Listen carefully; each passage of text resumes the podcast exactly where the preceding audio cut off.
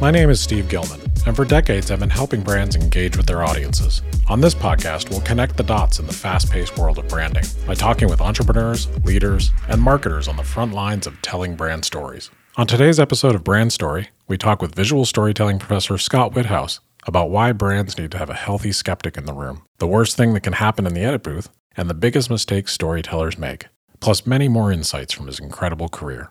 Welcome to Brand Story. Uh, my name is Steve Gilman. I am your host for this episode, and our guest today is Scott Witthaus. Scott has been in film and video industry for wow over 35 years.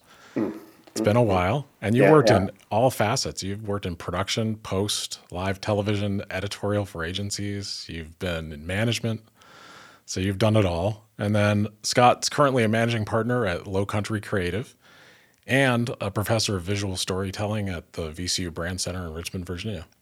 That's correct. Thank Hi, you. Scott. Nothing to correct there. Everything was was right on the mark. That's good. I don't want to get anything wrong because I know I'll pay for it later. exactly. Yeah. Yes. Full disclosure, Scott and I have been in the same fantasy football league for an eternity, and I have never beaten him. That is correct. If I could remember the name of that Baltimore tight end, I'd bring it up now, but I just can't. Right. Yeah. The point, point two points or whatever that was. Exactly. With Yeah. you in the with you at the game. with me at the game, just crying. Yeah. So um, secretly, I despise Scott. So this will be a very difficult, very difficult interview. So Scott, today we're going to talk mostly about um, visual storytelling because you're a professor professor of visual visual storytelling, which is hard to say. It's like a tongue twister. It is. It really is. Every year. Yeah, professor of visual storytelling. I think I Yeah. can say that. Yeah. So Yeah. we're gonna we're gonna talk about that about that a little bit. And uh, you started working um, at VCU as a professor in 2008. That's correct. Yeah, I was recruited. Uh, I, I think I went full time in 2008. Um, I was had my. I'd come back from Washington running um, Henninger Media Services, um, their operations for them, which was a large media company that did documentary type work for Discovery Channel, National Geographic, uh, Learning Channel. Uh, a totally different animal from the commercial world. Uh, my first day in Washington D.C. was 9/11 uh, 2001. Uh, so I'd, I'd kind of called the wife and said, let's don't sell the house quite yet. Um, and um, I came back and I started a company called Graybox with uh, Kristen O'Connor from Rainmaker Studios and Kirk Schroeder, who's an entertainment attorney. Um, and then I got a call from VCU saying, somebody gave us your name. Would you mind doing adjunct a couple of classes? So I did that. And then a position came open, uh, and they recruited me to apply for it, and I did, and I got the job. And it was it was totally new to me. If you would have told me 15 years ago I would be a college professor, I would have said, "You're kidding me. I'm an editor. That's what I do." But uh, the nice thing about uh, the Brandcenter is the director at the time, Rick Boyko. Um, you know, one of my things for going to academia was he had to keep, I had to keep working. I had to keep editing because I love doing that. And his answer to that was, "We want you to keep editing because you can bring stuff from the real world back into the classroom to your to your teaching." And once I heard that, I was like, "Okay, let's give it a shot." You know, it's number one graduate school for branding in the country, and they're asking you to join, and they're saying, "Yes, please keep working too." I'm like, "Okay," uh, so I gave that a shot. So you've been there a good long time now. Yeah, yeah, it, it, it's been a really interesting um, experience. Um, you know, like I said, I've learned how to teach. Uh, in fact, going while I was starting at the Brandcenter, as we were professional faculty, not, not an academic faculty, I went back and got my master's from Virginia Tech, uh, Master of the Arts in Education and Instructional Technology. And it really helped me understand what a curriculum should do and how you should set up a class and, and meeting professional goals out in the real world. That's that's what I try to do is I identify um, professional needs Yeah. and then tailor my curriculum to make sure my students, when they get out there, can meet those professional needs. Yeah, well, I I would think teaching visual storytelling and using the technology, so much has changed. I mean, it changes year to year. It changes almost day to day. So Yeah, uh, you know, um, you know, I can show you my my brand new 4K camera. Yeah, uh, right. I just got right, you know, and um, you know, so for you know fifteen hundred dollars, I've got a 4K camera that you know with Filmic Pro on. So the technology, you know, everything from the editing software, you know, which has come down in price tremendously, to the camera, to to what we're shooting and what we're shooting for. You know, early on, it was okay. This is going to be aired as a broadcast commercial now the avenues are you know I, I'm, I'm a little jealous of the young young folks getting into the industry now because they're not trapped in the 60 or 30 second box anymore Right. you know their their stories can live on as on the web and can be long form you know branded entertainment type thing so uh, it really is a, a new world out there and, and I love it. I mean I, I you know a lot of a lot of folks my age your age Yep, uh, age. you know sometimes are threatened by the fact that no now everyone can do it. You know they've got their 4k camera in Yeah. their pocket and everyone can do it and my answer is always well just do it better. You know, it's, it's, re- it's really no no big big secret. If you just do it better you'll stay in business you know? If you're good at what you do and you're not threatened by new and Yeah. change, you're going to be just fine. Like I honestly, I love the new world of content. I, you know, the that 30, 60 second box, even though sometimes it's a useful tool and sometimes that's what we're working on. Like I love the iteration and the content and the new tech and all the stuff. Absolutely. I mean, I just I just love the fact that the story can live on in a longer um, a longer format. I, I remember the first time it kind of came to me. I was doing I was doing some branded content for Triumph Boats for Yeah. a company out of Durham, North Carolina, and um, it was the first time a client ever said to me, "This is web. This is viral." Oh, by the way, we'll do a couple 30 second spots as well. And that was kind of the throwaway. Right. Yeah. Whereas before, it's like we're going to take our commercial and put it on the web. Now it's we're going to do the web thing, and yeah, we'll cut a couple commercials at some point. And that was like, okay, this is happening, and this is a good thing, you know. This is real. I'm going to embrace Yeah. it. Have you seen a lot of people that are that are a little more old school editors or producers struggle with all the change? you know, you know, way back in the day when you know when I was running post houses, and then actually have to when I was freelance had to hire out post houses. It, it was kind of a, a game of whoever has the biggest checkbook can play. Yep. right? So you know, because like up at Henninger uh, in the Arlington office where I was headquartered when I was running operations for the company, you know, they had 14 online suites which could run from 750,000 to a million dollars each. So you needed to have big pockets. You needed to have, you know, the banking connections to actually be in the game. Maybe you weren't the most creative, but you had the biggest wallet. And then, you know, when Avid came out and then Final Cut especially came out, that scared a lot of people. And, and quite honestly, we had to take Henninger through a voluntary Chapter 11 because it was right at that tipping point where uh, Avid Media Composer was there and the output was acceptable for broadcast. Suddenly, the clients are going, you know, I could do this in my office, and and and we had 14 suites at a million bucks a pop with with leases on them. So the just the dynamics, the economic dynamics changed right there. It was amazing to watch, scary to watch because you know I had when I was up there, I had Discovery Channel clients in my edit suites in Arlington recruiting my editors to come work at Discovery Channel. so it was like, boy, this is a new, new world. Yeah, it was a huge paradigm shift, and and with Apple getting into editing and Final Cut Pro, and you know, I lived through all this too, kind of with you, in that I was I brought clients and we edited with the U.S. Postal Service at Henninger on Grass Valley Suites. Uh, I worked with you in Avid Suites at Graybox. Um, then the advent of Apple editing and all the other programs and everything, and honestly, like I've enjoyed every bit of it because we've always been pretty scrappy. Yeah, and and, and the, the beautiful thing is, you know, it, it's so democratized now. And again, if you're if you're scared of that democratization, maybe you should find another place, you know, that, that you can buy your way. I don't know. I'm I'm kind of making that up, but uh, I love the idea that you know you can take that iPhone 12 and I've got this little gimbal mount that I'm going to use for all my B-roll. I'm still doing production work, but all the B-roll is going to be off the iPhone. You know, with the little software you can put on the iPhone and a, and a, a stabilizing mount. You know, why not?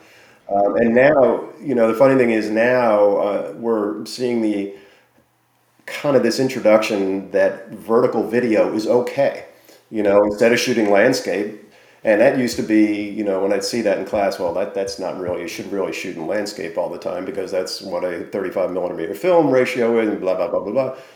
But now it's not like that. You know, filmmakers are using phones and doing, you know, full kind of cinema in the vertical mode. And of course, TikTok and, you know, and the social networks have really made that more acceptable. And I see that becoming more and more involved, you know, in integrated into um, you know standard storytelling and it's okay. It's right it's it's not wrong. Yeah i mean it's it's kind of like how language changes you know how people people if you're you know older you'll be like oh you shouldn't use that slang. That's not a real word. It's right. the same thing you know? Right. yeah, processes absolutely. change technology changes. And one of the things i found is it what clients need is they need someone that knows how to tell a story and and use the technology because a lot of times you know, some people can go out and get really nice looking footage on a 4K phone or use a DSLR rig or and we use it all. Everything from GoPros to DSLR rigs to anything that works. And so what do you think's had the most impact for you on your perspective as a visual storyteller over over the years?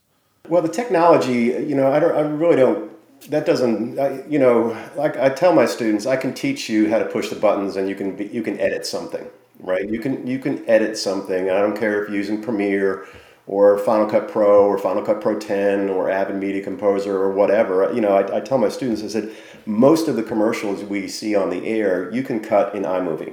Quite honestly, you could. Sure. It's usually like seven cuts, end card, boom. You know, okay, here you go. Go ahead. I, I would say it's it's again it's that democratization of, of the ability to tell a story visually and then the distribution of it you know, and, and, and the immediacy of the distribution as well. Um, you know, this, you know, the, the idea that you can shoot something and it's to your client or out there telling a story within minutes, really, if you want, is, is amazing. And, and, and quite honestly, Steve, there's a good and a bad to that. And I tell my students, I say a lot of times when you're in the creative mode and you're in that zone, you get to a point where your eyes are tired, your brain's tired, and you, you, should put it away and go away, right? So, but back in our day, we had that built in because we had to be done by five o'clock because FedEx came at six. We had to make a VHS, get it to FedEx. The client wouldn't get it till at least 9:30 the next morning, so we'd get back in the suite around 11, talk to the client on the phone, and it allowed us that time to let things settle and percolate, and we'd come back in, hey, it still looks good, or no, it doesn't look good the storytellers today, especially in the commercial world, don't have that luxury anymore. You know, it is immediate. It is immediate. It's it's like I was editing. I'm editing a documentary um, on Jeff Goodby.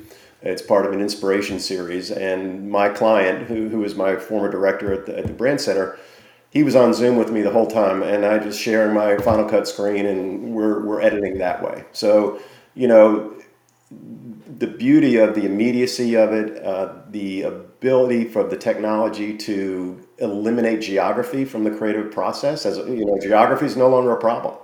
You know, and especially in this last, you know, 13, 14 months, uh, I haven't been in a real edit suite in over a year. You know, it's been sitting right here, you know, in, in my little office with my little you know, uh, Rode microphone and and and just working with clients that way. Yeah, isn't it great? I mean, we I mean we've been in Harrisonburg in the Shenandoah Valley for so many years. I mean, this is our 27th year in business, and we've been in the Valley. You know, we were in DC for the first seven years, six seven years, and when we moved here, people thought, "Oh man, that's going to be so bad for you."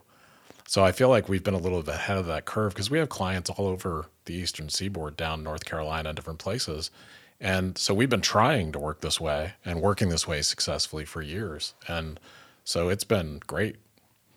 Yeah, I mean, I think you guys were forced to find those solutions that eliminate geography and storytelling, you know, and, and that's great, you know, and, um, you know, who would have thought Zoom was going to do what it was going to do 15 months ago, you know, and uh, suddenly, um, you know, it, it's changing everything. And I think the post industry, especially, uh, you know, now production, I still believe in the value of people getting together and, and being creative together. I think I, I don't think that happens in Zoom. You, you know, little rectangles talking to each other a lot of times you lose that. And I, I know I see it in my students. I, I, I see the fatigue of, of looking at the screen all day. But as far as post goes, you know, um, again, my client yesterday, he's up in Connecticut. I'm here, and we're editing, and you know, I, I put up, uh, you know, a cut on Dropbox so he can make some notes, and and we just, it just seems normal, and I love it. You know, you know I think it's a really uh, a, a great way to do things. Yeah, we love it. We we use different systems. We have a, a system we use where our editors will post uh, an edit, and we can go in and just mark it up and look at things. And you know, we're all in different. Even though we're in the same area, we're all in different spots now. Right. So just the future of how we do this, I feel like is wide open right now, and it's really fun. So I have a question about you've worked with so many different brands, mm-hmm. like throughout your career, and not naming any names or anything, but you know, still to this day, what do you think are the common visual storytelling and mistakes that brands make? Um, that that one is pretty easy, Steve, because I, I, teach that to my students all the time. You know, I see, you know, quite honestly, I look at it in the Super Bowl ads a lot. Yeah. Uh, and I see visual execution before concept and story. Um, and you know, if if you and I try to tell my students that they will come to me with an idea, and I say, tell them what's the concept, and they say, well, the concept's about these two people walking down the street, and it's going to be in black and white, and it's going to be snowing. I said, no, no, no, that's that's the execution. What's the concept? Well, they're walking down the street, and it's snow. No, no, no, no, no. What you know? And then then we start dissecting. I said, what problem are you solving? And then we can get to a concept from that idea of problem solving. Um, you know, and, and that is the biggest, you know, that is the biggest error I see all the time. Uh, you know, uh, I actually have a, a and, and, and quite honestly, also, I, I, see a lot of things go out on the air, and, you know, I'm, I'm not even going to count what's on the web because that's a bit of the Wild West, but I see a lot of things go out on the air, and my wife and I will look at each other and go, who approved that? and uh, you know, and, and I, have actually got an entire class I do now called the Healthy Skeptic, uh, where you know, in in the ad industry, uh, especially, you know, a lot of the agencies have been bought up and they're all part of conglomerates. And um, there, uh, I, I found a post on LinkedIn by a gentleman named Derek Walker about the the lack of the healthy skeptic in the room anymore, and that's how stuff gets out. You know, because no one's willing to raise their hand and say, you know, should we really do that? you know, should we really do that? And it came crystal clear to me about four years ago watching the Super Bowl. And there was a Dodge truck spot that used part of a sermon from Dr. Martin Luther King. Yeah, I remember that. So, remember that one? Yep. So, I looked at my wife Pamela and I said, you know, that doesn't feel right. I, would love to have been in that room. Well, then I, I so I, I kept that spot and then I started digging a little deeper into that sermon. And you can find it on the air. There's some people who have been very clever. They found the rest of the sermon and put it to the visuals. And it was about the evils of materialism, you know, and talked about advertising people are very good at their jobs to make you want to buy that car or buy, you know. So that commercial and then finding that other part of the sermon started me looking at other things of like, how did this get out there? And I'm trying to teach my students to be the healthy skeptic in the room and, and raise their hand and say, let's think about this. You know, maybe there wouldn't have been a Pepsi moment uh, years ago uh, with with one of the Kardashians, I think. And, and, and there's so many things you see on the air. And as I started digging into things, I kept finding more and more and more. And it's like, where was the healthy skeptic? And and you know the, the these big conglomerates have kind of pushed that down. If you if you disagree, you, you are not a team team player. You know that, that's kind of and, you know. And I tell my students, if you raise your hand and you feel you know you've made a good point and it's a point that's true to your moral compass and they fire you for it. You shake their hands and say thank you very much. This you know I'll, I'll, be on my way now because that's not where you want to be right? Yeah i think with the democratization of of tools and you think about what value you have to offer whether you're an experienced editor or you're a producer or director like me it's being the healthy skeptic and giving good advice. Right. Because right. sometimes even if the concept is right you know you can execute a story 10 different ways. That's correct. And so what do you what elements do you think are actually crucial for a successful story? Well if you're talking like a brand story Um, you know, so if you're if you're if you're talking about a brand story again, I go back to um, embracing the problem that's being solved. Um, I use, you know, one of the first assignments I give my students, and my students usually, you know, I teach about 40 to 50 a semester, and probably about 15 of them have had experience, and then there's probably another 20 that have, are scared out of their minds about the camera and the editing, and, and um, and I give the first assignment, I give them Purell hand sanitizer. I said, okay, and and this year I didn't because basically Purell saved the world. So yeah, right. I, I get the same uh, same concept. We save the world. Well, that's a pretty good problem to solve.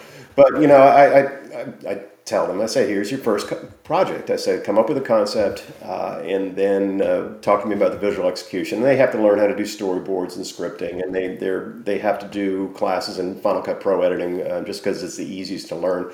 And so many times they come back with it kills 99.99% of germs and it's got aloe vera in it your skin smells good. I said, okay, great, okay. So I said, uh, let's, let's, let's take a field trip to CVS and let's look at all the knockoffs. What do they say on kills 99.99% of germs, aloe vera, and makes your skin smell good?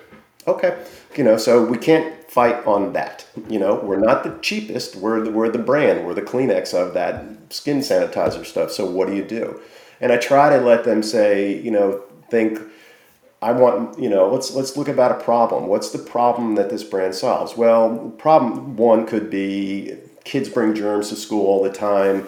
I'm a parent. I care about my kids' education. Therefore, Purell, uh, you know, they have a travel size. I give to my kid. He can wipe his hands after he touches anything. Purell becomes less of a hand sanitizer and more of an education brand, right? And then, then you get to the. By the way, we have we kill ninety nine point nine nine percent of germs, and we have aloe vera, and his skin smells good, and all that.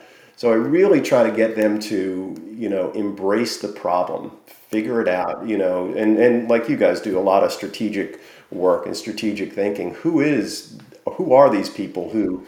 And I show them. There's a good TED talk by uh, Simon Sinek called "Sell the Why." Uh, and I think I show that to them every year, every semester, and it's it's really getting old because it's four by three. It looks right. like it was shot on a VHS. It's a great. I've watched that. It's a great. One. yeah. So, but it is. It's like you're not selling the product; you're selling the solution to a problem. Yeah. You know, the product will sell itself if you can identify that and, and set it up properly. Yeah, and I think um, my background in directing theater, like one of the tools that I use over and over again, is finding the emotion. Like in theater, they call it find the love you know? And honestly, like solving a problem, but finding the why, but finding the emotional why. Mm-hmm. Exactly. You know? How, what is it about this that, that can make someone feel one of the most, one of their more basic needs being met or emotions being triggered? And I think that's that's really powerful because you I see a lot of advertising that forgot the emotion. Yep. Yep. Yeah, no, you're right. And and that's an unspoken thing, you know. And again, you go back to that Sinek video. I mean, he talks about that part of the brain where it, it has no ability to verbalize, or it has, you know, it, but it's that gut feel, it's that emotion. It's like, okay, this is why I want to act a certain way or buy a certain product or, or act a way to buy the product. You know, that connected with me. You know, so if I want my kid to stay in school and you know, here's Purell saying we care about your child's education. That's why we, you know, suddenly it's not about the 99.99%. You know, when that that's a good place to be if you're a brand, you know. It is. Yeah, making an emotional connection with your consumer and also solving their problem at the same time is where you want exactly. to be. So, exactly. what do you think the hardest part of a visual storyteller's job is today? The, the biggest challenge is, you know, are, are you know, I think a lot of people make the technology a big challenge, and it doesn't need to be. You know, and I throw that out because again, the iPhone with 4K video and whatever you you want to do. Um, again, I think it's that um, the thought process of telling a story. You know, and and I, I see a lot of students. You know, I mentioned before, run to a visual execution uh, just run, run, run, uh, and um, and not think about the story. You know, how does this work? What is this character like? What is the background of this character? You know, so if we're not talking about um, brands here, um, I give a, a, a semester long assignment where I say, you, I said to the students, you have three to five minutes of blank space. Make something, and that is the hardest assignment they have. That is, and uh, the way I look at it for them, and I tell them this, I said working on a brand is like kind of like bowling with the gutter guards down, you know, when you're kids and you know the brand itself will keep you kind of in the lane. But when it's a blank screen, the gutter guards are off and you can throw gutter balls all day long if you're not, you know, telling that story correctly, developing characters, you know, thinking about, you know, how are you going to shoot this? How are you going to edit it? Shooting to edit you know but but it really comes back to that story you know making sure you're you're you're thinking um, conceptually first you know and then the execution will will will make itself apparent. You said something about shooting to edit and i've found that that's you know especially in in aspiring visual storytellers or on the client side you know they'll see what they want but it's the movie in their head not how it can actually happen and then so I've seen things get executed where it's uneditable. Yep. Agreed. So can you ta- tell me a little bit about what you would tell people about shooting to edit? Well, I think we both, you know, um, you know, I've worked for directors who have never been editors, um, and the best directors I've worked for have edited at some point. They know that shit rolls downhill. Yeah, it sure does. And the edit suite is at the bottom of the hill. So if it's at the top of the hill. It's going to be really hard to make, you know, or chicken chicken shit at the top of the hill. It's hard to make chicken salad at the bottom. So um, you know, so I, I, you know, shooting to edit is so important, and you know, um, yeah, you can do storyboards and things like that, but you know, it's it's a skill, and you know, it's a skill people learn. And they learn it usually by sitting in an edit suite, feeling that heat coming up your neck, going, "Oh my God, this is not going to work." I'm just gonna have to put like a two second dissolve in here, you know, just and that that'll fix it. You How know, can I cover this? Yeah, yeah, and then the client's gonna go crazy, and well, we'll just put some text on the screen. You know, well, we didn't shoot it, you didn't get it. You know, so in my with my teaching hat on, I try to tell the students. I said, you know, do a storyboard, do a shoot board, shoot the board, but always get other things. You know, if you're in a scene where you have two people sitting there, one's writing something and one's drinking a cup of coffee, after you get that scene shot go get the close up of that person writing. Go get the close up of that co- coffee coming to the person's mouth because you never know. You know, you never know. You may need that editorial break. Uh, you know, when you get downhill to make the chicken salad. Um, so yeah, I mean, it's amazing over the, my career doing this. When you know, the best parts are when I was actually invited on the set you know so they bring the editor on the set where i could, where the director and i knew each other well enough where i could stop them and say hey while you're here can you get that close up over there just in case? And that's really good. The second best is having an, a director who has been an editor before or still is an editor. Um, that's a double-edged sword because suddenly the director has his cut or her cut and i've got i've got i'm working with the client. It's like oh boy.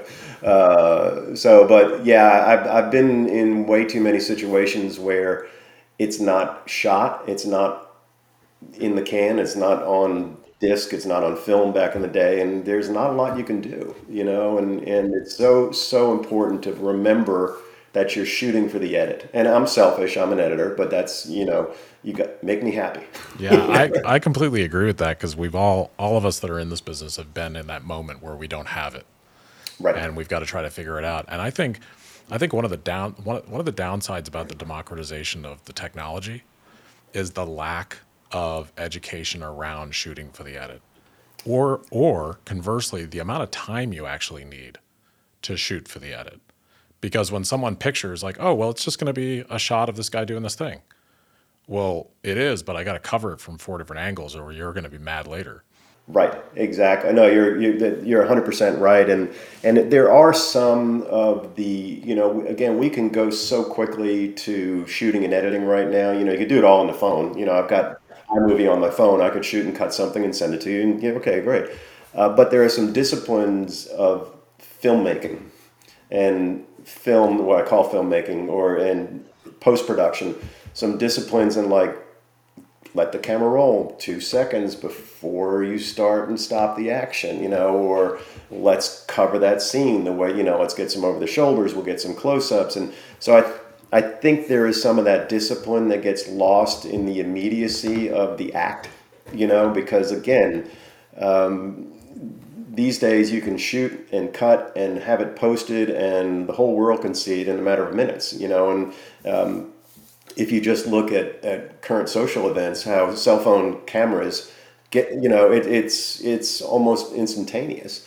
Um, so yeah, I, I, I do agree with that. I think there still is a place for the basic tenets of production and post production. Some of the basic things, you know, time code still matters in, in some instances, right? If you're shooting multiple cameras and stuff, time code matters. It's a good thing. You know, it's not like what are these numbers that keep running here? No, that that's you know that's a numerical address for every frame in the, in the video. So it still matters. So I, I think you're right. I, I, you know, I, I think the and I don't know if I blame on democratization as much, and, and it's part of the same thing, but it's the the ability to do it so fast and be so immediate and get it out there, and it's almost like a rush to get it out fast. Yeah. You know, uh, right. I just finished a documentary uh, on Judge Robert Merhige, um, a, a, circuit court judge, four years to do that hour and six minutes.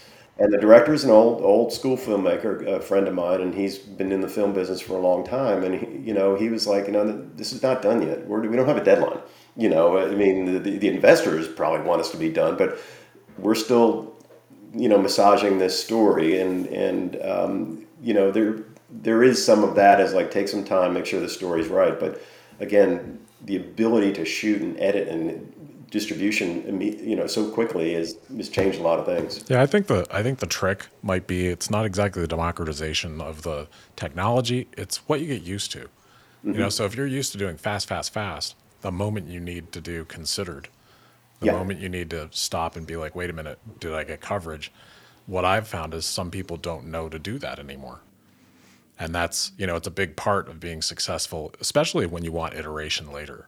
Yep. Oh absolutely. Because everybody Absolutely. wants you know you don't want just one thing you want 10 things made out of the thing you shot yeah exactly. And and um, yeah you're exactly right. You're, you're exactly right there is that you know it's it, you've got to take some time. And and on the other side of things too agencies you know are now being pushed to be faster. Yeah so you know i cut something last january that was shot on all iphone 11s the wow. whole thing you know all iphone 11s we did it all remotely but you know, so we had to we had the commercials that were going to run on like Outdoor Life Network or something like that. But boy, the social stuff had to go now. You know, the social stuff had to go now. So we we they didn't shoot it properly, so we had to re reformat it in post and do a little pan and scan and everything's like that. But you know, in in some ways, this immediacy, brands have kind of hooked into that and said, get get that story out now. You know, you know, I want that. Uh, who was it? Oreo's moment or something like that from a couple years ago. I want that Twitter feed to be right there now. You know, so I imagine from your end of the industry too, you've got clients saying, you know, let's get this. You know, but you got to be careful. You got to be that healthy skeptic. Going back to that. Yeah, and I think it's it's part of preparation in that even when clients want the immediacy and they want the social content, usually there's another piece that they're going to use it for. So the better the plan, better the production plan going in, the more you can have the immediacy of the content that needs to be that way. And then you can also have the more carefully crafted stuff done after. So it's all, you know, we like planning. we enjoy it. So you've done so much work. Like I, you know, I know, I know some of the clients you've worked for, but do you have any campaigns or a campaign that really stands out to you that you're really proud of? I have a commercial that is to this day is my favorite thing I've done. Now, this documentary I just finished. Um, you know, if, if that was the last thing I edited, and it wasn't because I'm still editing, I'd have been very happy with that. You know, it, it came out good. It's an important message, and this, that, and the other thing. Um, but there was one spot, and it was I didn't get paid a dime for it as a PSA, and that's you know art and art and commerce. You know, right. Um, but the client was in LA, and they had it was it was on um, you know identifying bias by the way a person looks or something. It was, it was soon after, it was a couple years after 9 11. The client had gone out to LA and, and had a cut done there, and it, they just really didn't like it. They really just they said, This is not what we thought, and everything like that. So they showed me the spot and they said, We're just going to give you the footage. I said, Can I have storyboards? I said, No, don't, no storyboards. Make, make a story. So I worked, uh, this is while we are at Graybox, and I worked with um, uh, Rainmaker on sound design for this. and we made this crazy video a really sad video instead of the, the main character instead of looking at him like a crazy racist we made him seem very sad a real sad person it's almost like like you felt sorry for him because uh, and then the sound design that rainmaker did uh, was just so open and so beautiful and we sh- client was back out in la we sent him the vhs tape probably and um, it was one of the best um, things a client has said to me. They, they were blown away and they said, We never knew that story was in that film. We never knew that story existed. Um, and, you know, to this day, you know, again, any edit I look at, I say, Boy, I would have changed that or wish I had, you know, but to this day, I can go back to that, that spot and say, yeah, that client, that, that was that was good, and it felt good. I don't never made a dime on it. It doesn't matter. It doesn't matter. You know, when a client says, "Wow, we never knew that story was actually in the film we shot," that that was my favorite. That was a good thing. That's great. Like that is such a great feeling when I think that's one of the reasons we do this is, you know, telling stories for people, especially when it's important. You know, and we've worked with a lot of companies that are, you know, in healthcare or nonprofits and when you get to tell a story that that matters or the company's mission matters, it's so much easier for the the shooters and the editors and everyone involved to to be involved and care. And um, I think one of the one of the things you kind of touched on there is uh, there can be so many different ways to cut a story. And I've always been fascinated by this and I've watched you edit a lot and you know, I think and something I tell our editors is you know, when there is time, you can take a story and you can put the beginning first and the, the what you thought was the the conclusion in the middle. You can do so many things to tell a different story, and being able to sometimes have that time is is where the magic can be. Yep, and I, I yeah, you're exactly right, and and. I think the beauty of the technology we use now allows us to do that very quickly. Again, I've, I've cut on pretty much every all the systems, and you know, it really hasn't the technology hasn't really shortened the edit process. You know you still need three days whatever to, whatever the days may say but allows us to experiment more. It really does. So instead of in the you know in the old linear days like oh god we'll dub this off and make another version or i'll go back and rebuild it. Now uh, i you know i usually have three or four versions for the client before they see it. And maybe sometimes like you said i will put the ending at the beginning and then build the story up to that point. So people may not the ending may not make sense when they see it at, the head of course it doesn't but then we build the story up to that point then they're like oh that, that's why that happened. That's why that happened. And, and you do get that and i teach my students that too. I said sometimes you want to take a story and flip it on its ass you know let people understand what happened at the end and let's figure out how these how these characters got to that point and that's a fun way to doing things. It's just you know, you know, and it's a learned skill for the students a lot of times because they're they're very linear sometimes in their thinking, and you know, and I try to get these these guys to be let's let's make this less linear. Let's jump around. Let's make it interesting. And and there there is a rhythm to storytelling. You know, I, I always. Um, uh, you know, equate storytelling and editing to playing music. You know, playing the, like the guitar over my shoulder. Um, you know, in music and I'm sure in theater too, there is a rhythm where things work in properly. You don't have to be a musician, but that rhythm is natural to everyone. So, like when you're playing music, you may hit the right note at the wrong time and it doesn't feel good, or you hit the right time and the wrong note, it doesn't feel good.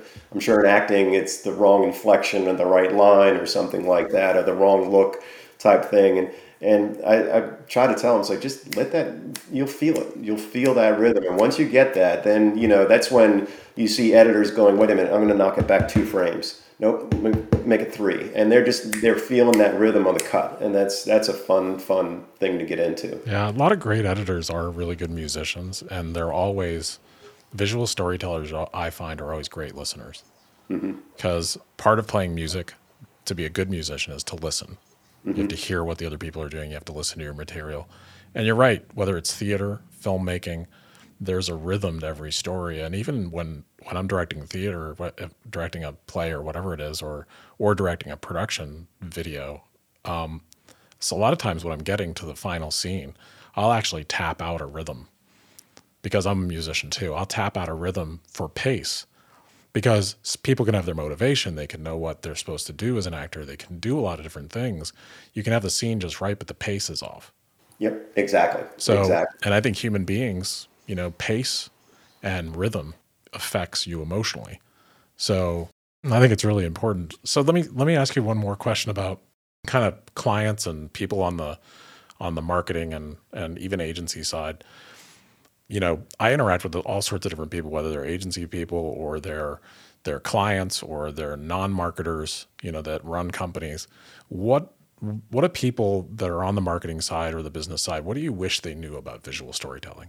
Well, the, the low hanging fruit is it takes time and it costs money. You know, even even with the cell phone type thing. Um, you know, I mean, the best clients I've had have, you know, and again, this is this is through experience and you know, having done this for 35 years, as you you so evilly mentioned in the beginning. um, you know, trust. You know, from the and I know your clients and you, I mean your clients tend to trust you that okay, Scott's taken this somewhere. I'm not sure this is exactly where I thought it was going to go, but let's sit back and watch the process and and when you get to that level with a client of you know just give me some time here. Just i got an idea. Let me you know go get a cup of coffee. But when you come back i'll have a basically roughed out. Uh, that's that is you know a good thing. It's like you're hiring uh, your crew as professionals. This is what they do. So let me do that. If if i'm wrong you can tell me i'm wrong and i'm totally fine with that but you've hired me not just to push the buttons, right? Um, you know, if you want to hire my my right hand on the mouse, I'll I'll put a separate rate for that, you know.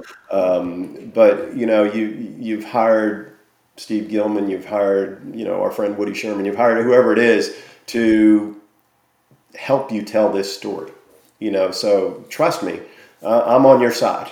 yeah, I want this to turn out good for you.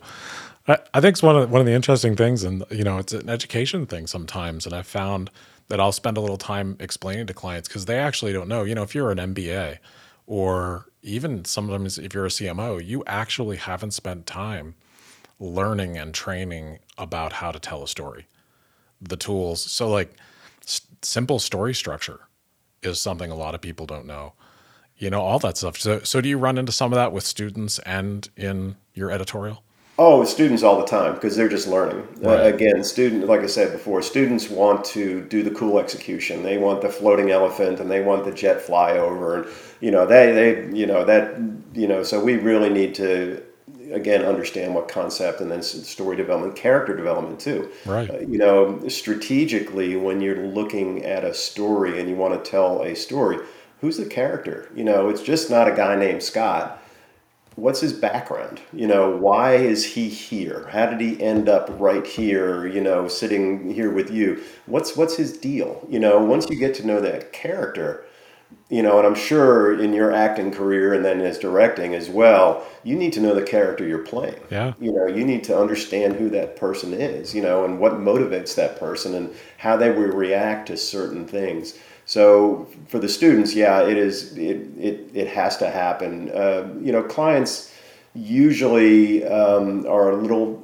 ahead of the game in the you know they understand that in the ad world you know and uh, um, when i was doing a lot of corporate video and i still do you know corporate we call it corporate theater or corporate video at Henninger um, they may have may be taking a little more on the learning curve but i think you're seeing more and more um, if you call it, I don't even want to call it non-creative because everyone's creative, but take that MBA, I think they're starting to get um, introduced to creativity and storytelling earlier and earlier in their process. I know the VCU School of Business, uh, you know, the, the tagline for them is creativity at work.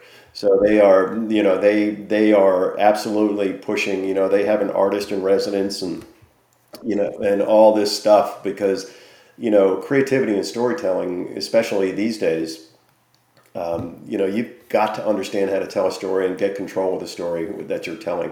Yeah, you know, I, I couldn't agree more. And I, th- I think what I've noticed as the years have gone on and lately is people in all aspects of business are starting to value storytelling a lot more than they used Absolutely. to because it's all storytelling.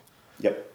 Whether you're trying to convince your employees about something that they need to do, or whether you're putting a message out externally, or you're training someone, or you're trying to get a client to understand why the edit could work a different way.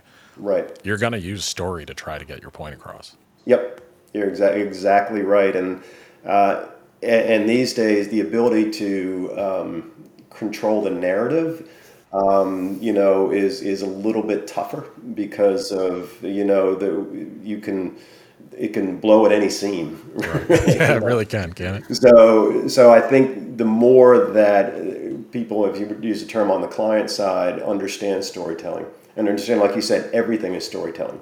That you know that God, I've, I've done tons of them. The, the corporate training videos is storytelling. We're solving a problem and using a story to identify the problem and show the solution. You know that may be you know how to use the new healthcare interface on the web. Still a story.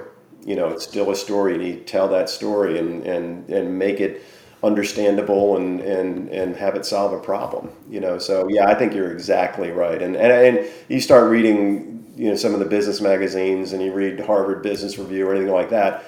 There's so much of that in there. There's so much, you know, coming, and I think it's great. And again, that's a whole nother market that the younger folks coming in now can get into because, you know, the New York Times has great visual stories. They, they got a, like a mini doc uh, segment and all these companies and that branded content and you know and all this stuff is, is just pretty amazing. And uh, in some ways I'm kind of jealous of, of, of the folks coming in right now because it's it, it's wide open but it's going to be a lot of fun. Yeah I, I love it because we're we're doing things these days that that are different and the same than what we've always done and branded content and the iteration and telling micro stories and and all the different things we do right now are it's so much fun. i am having more fun now than I did 10 years ago because of the advent of branded content. Yeah, and it, it, the, the beautiful thing about that is going back to what we talked about in the beginning is you're out of that 30 second box, right? So the, the example I show my students is the Virginia Tourism Corporation did a series of spots a couple of years ago. Um, and it was, you know, they were pretty normal commercials. You know, check the boxes. It was like, you know, we got barbecue, we got, you know, breweries, we got a river, you know, we got mountains, we got, you know, water park, whatever. But then, you know, and these stories are about families at these places, and they're eating barbecue and on the river and at a water park and all that stuff. But then they had a call to action at the end, say, for more of this story, go here. So you went to the web and saw this expanded story. It's like, wait a minute, this is not just about this family eating barbecue. It, one was an interracial couple introducing their parents for the very first time, and another one was about uh, a father and son. The father was gay and he was estranged from his father for a decade, and about them getting together. So these these four minute pieces that, sure enough, had barbecue, had oysters, had good wine, had but the story was so different. So Virginia wasn't, you know, Virginia was not a place to go eat barbecue and go to a brewery and go on a river. It was a place where families got together. Oh, by the way, you can get barbecue breweries. You know, it was, it was brilliant, beautiful. You know, I thought it was really a great way, and I show those spots every year to my students. Say, this is where you can go. You know, the, the, the, the 30 second spot does what it does, and we have to do that well for the client. But then you can expand that story where people can really become in, you know, intimate with your brand and they're, they're you know and it, it, was great it was really cool yeah and i think uh, what i love about stuff like that and i've actually i actually saw those and absolutely love them is that along with it all being storytelling you know just the art of using empathy mm-hmm. and knowing that this is a human endeavor you know and you know, some clients it's like, look, I need to get, I want to grow my business. I want my product to sell. Well, then we better use empathy and know that we're talking to human beings. Right, and that that you know when you when you're talking to a client about that, you know the CFO or the financial group, they're going to say, "Where's the spike in the, the chicken sales or whatever it is?" You know, uh, you know, and and the education we talked about the education of the client that storytelling is not a price item thing. Yeah. You know, when you talk about empathy, it, you're not going to see, you know, it's not a, you know, a 12 piece chicken bucket now, you know, for now six bucks for the weekend, and you're not going to see that spike in chicken. But over the long term, You're getting brand advocates. You're you're getting people who believe in your brand. You know, uh, for Virginia tourism, you know, um, tourism folks told me, Rudy McClenny told me, he said, you know, this wasn't very popular in some parts of the state. You know, these two these two convert these two stories. Sure, I imagine. But they did it, and I think that uh, you know, to me, that's uh, it, it was a, it was a great thing. So. I think part of the education process you talked about in storytelling is also letting the the client know that we are building something here. Yeah. You know, we're not doing the 12 piece chicken bucket thing or whatever it is. You know, you want to get to the point of telling a great story and then say, oh, by the way, chicken's on sale this weekend for 12 pieces for six bucks or whatever, whatever Kentucky Fried Chicken will do.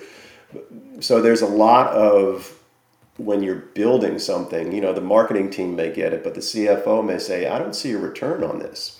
You know, where's my return? A lot of times yeah. it doesn't happen right away because it is yeah. a long tail process because you know content marketing and brand marketing are relationship building correct so you know if you're going to like our company or you're going to like company x it's because you have a relationship with them with them and you connect with them emotionally uh, they connect with your values emotionally so that when they do something that maybe you don't like you'll give them a break or you'll think of them first Correct. and relationship doesn't happen overnight it's not transactional yeah, I couldn't agree more. That, that's a, just a great, great point. And you know, it takes time. You know, if you want a short spike in sales, sure, put it on sale. But if you start competing there, then everyone else in your in your areas can say, "I'll just go three cents lower," and then you know, what what are you going to do? It's a race to the bottom. Race to the bottom, right? But if you can again, getting back to Purell, if you can say, you know, we're an education company because we're keeping your kid in school, he doesn't get germs or anything like that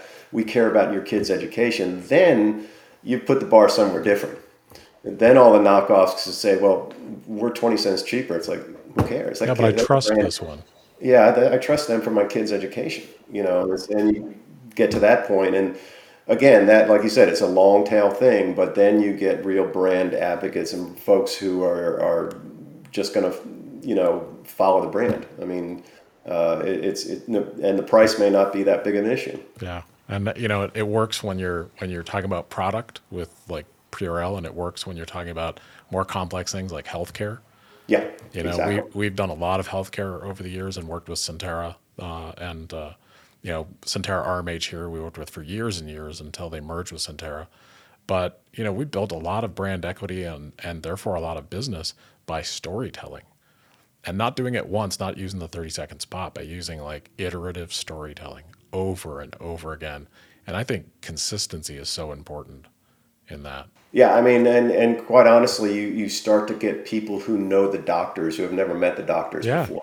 Right. You know, and you start to get, you know, people who know what proton therapy is. I'm just pulling that, um, you know, but, you know, and, and, and why it's a good thing, you know, and I know that that doctor uses that technology and this kind of remote relationship you start gathering and yeah i mean it, it's it's in any industry you know it, it's just not in making commercials. It's it's it's anywhere. It really is. You can't do without it. It's universal you know and that's i think the power of story. And my favorite thing i think we uh, one of the my favorite things we ever did was with rmh and you know rmh being a community hospital in the shenandoah valley everyone had the perception that like uva is clearly better. But RMH was starting a really state of the art heart program, and people were skeptical. And then what started to happen is rescue squads on between the line between UVA and and RMH would fly people to RMH because they knew they would get the rescue squad cares about you getting care the fastest. So the the you know from the moment they were picked up to the moment they were receiving care was going to be the fastest. They'd bring them there. So we told the story about helicopters coming in to RMH not leaving. Oh, okay, that's good. And that story just, and then you would hear in focus groups and people saying like, you know, I, I hear those helicopters and they're all coming here now. See, that's that's brilliant. and you know, it like, and it and and their heart program grew and grew and grew, and we just told that story over and over again in as many different personal human ways we could. Yeah, and, and the beauty of it, it, it's true. Yeah, it is true. You know, there's no, yeah, yeah. So for for the the client it's like we're just telling true stories that you guys just have and that's the that's what i think is my favorite part of what we do for a living uh, you and and us here at Gravity is we love transparency and we love tr- telling true stories. I'm I'm such an enemy of spin and trying to sell. Like I just want to find the nugget, the truth, and then shine a light on it because that's what works. Because these days you can't pull the wool over too many people's eyes anymore. You know, uh, you know, I, I know from day like for me and when I teach, those kids are googling me immediately. You know, as soon as they see my name as their professor, they're I was like, who's who this guy is? Is he bullshit or what? You know, I'm like Google away. You know, because if you try to, um, you know, pull a fast one, you know, just be tricky, be be you know, try to be tricky. You're going to get called out these days, especially. You know, you you've got to understand that people are going to be, they're going to be checking up on you, what you claim, what you do. The, the people are going to check. You know, they're just you might as well accept that. Uh, you know, it's gone are the days where you throw something out there in the air and, and it's like you know, it's it, you know, it's like the used car guy. You know, those days are gone. They're going to check on you. They are, and I think that's a really powerful message for brands and storytellers is that don't even go there. Don't even think that way anymore. You know, the the the more you can be yourself as a brand, just be who you really are. You know, be okay with your faults. Be okay. Be okay with what you're struggling with, and tell your story of how you're trying to get better. Yeah, exactly. And, and what you said something about be okay with your faults is everybody makes a mistake. Even a brand will make that mistake. Own up to it. You know, you know, say, okay, we screwed up. You know, we didn't mean to. We didn't, uh, you know, didn't think that this would affect. You know, you know, the, the one most recently was the Burger King one on, you know, trying to put women back in the kitchen or something like that. And I think we had a little back and forth. You know, I say, you know, it's that was my, one of my healthy skeptic moments. Like, how did that ever happen? You know, so that happened. It happened, and you know, but instead of just owning up for it, the CEO or whoever you know tried to defend it and try to you know spin it in a way. See, we did mean a good thing. It's like instead of just saying, you know, we we screwed up. We didn't realize that message would be taken, and probably the day we put it out there with International Women's Month and everything wasn't a good idea. Yeah. you know? Which would have been the perfect thing to say instead of getting defensive. And and I think that's what human beings and and people who you know love your brand or like your brand or your business, they're forgiving if you're honest. Yeah, exactly. But if you try to BS them or you try to get defensive about something, they'll that's it. You're done. There's there's the, the term in politics, uh, you know, of taking the leg out of a story, taking the legs out of the story it's like if, if you try to be defensive and, and be what the Burger King guy was, and also I go back to another brand that I give for, for my uh, strategy students, I give them Victoria's Secret because you know that brand several years ago with that C, uh, CEO my God, you know, it's just like just, just stop talking. Yeah, that did not go just, well. just stop talking. You Somebody know, please take the microphone away. Yeah. So if if if they would have just taken the legs right out of the story, people would have still gone got whoppers and everything like that. But instead, they they were defensive, and then usually the apology comes out after the defensive part, and that that doesn't usually go well because now you look like you're settling. Okay, I'll Yeah. apologize. Yeah, just you know, it's it's so funny how many uh, lessons that you can that you can take and use as a human being you can translate directly to brands. oh yeah. So not so I I could talk to you literally all day. This is so much fun, but I know like the, we're at about an hour, so I've already kept you longer. So I'm going to ask you one one final question today, and it, it's a question I like to ask every guest: is what what would the experienced, seasoned storyteller Scott tell the young s- storyteller Scott? Oh, that's a that's a really good one. Uh, first of all, I would tell him that there are a lot of creative people on the teams you're going to be working with, and understand and accept the fact that they, because I, I tell this to my students, if if they make changes or suggest changes to your work, it doesn't mean they don't like the work. It means they're trying to help get it make it better. You know, so knock that little chip right right off your shoulder. Um, so that's a big one, you know, and, and I see that in student teams all the time. They, they start banging heads on my idea. It's like, no, no, no, let's stop the my idea stuff.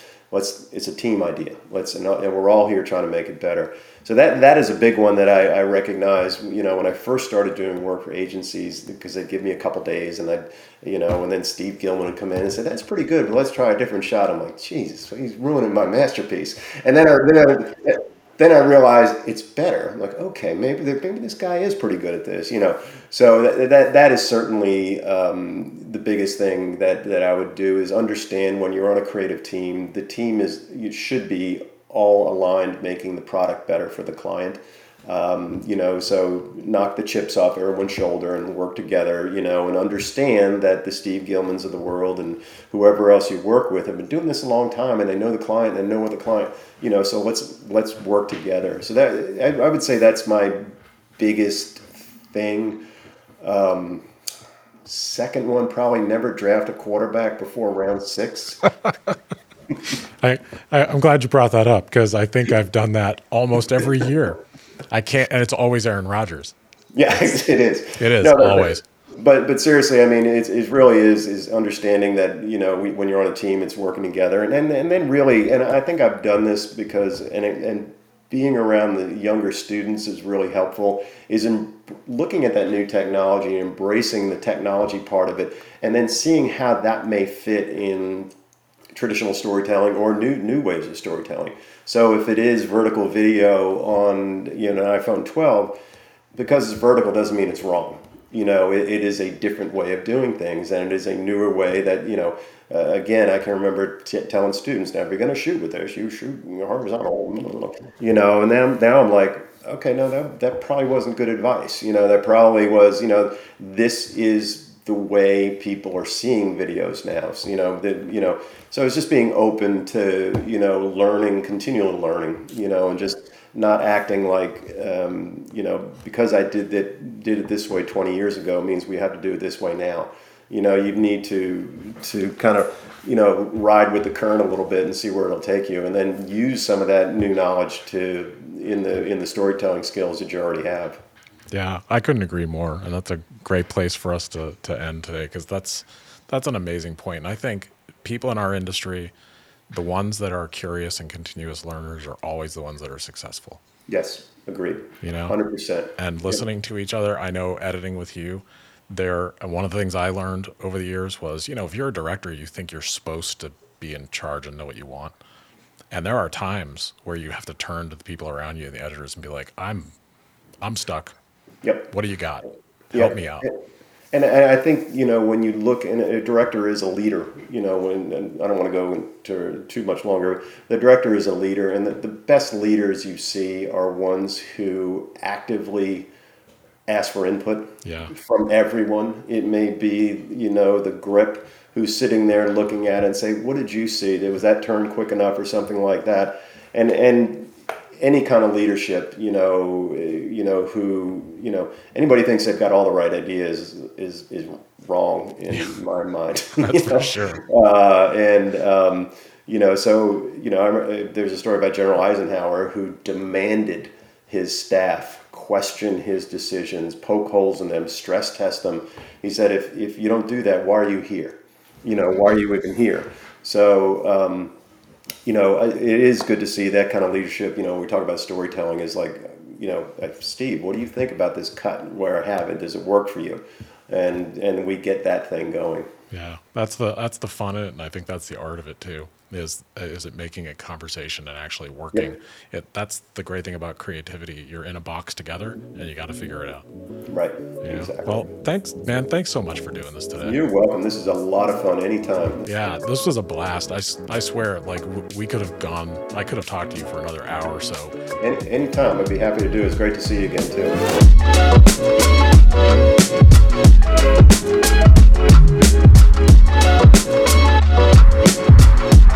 Música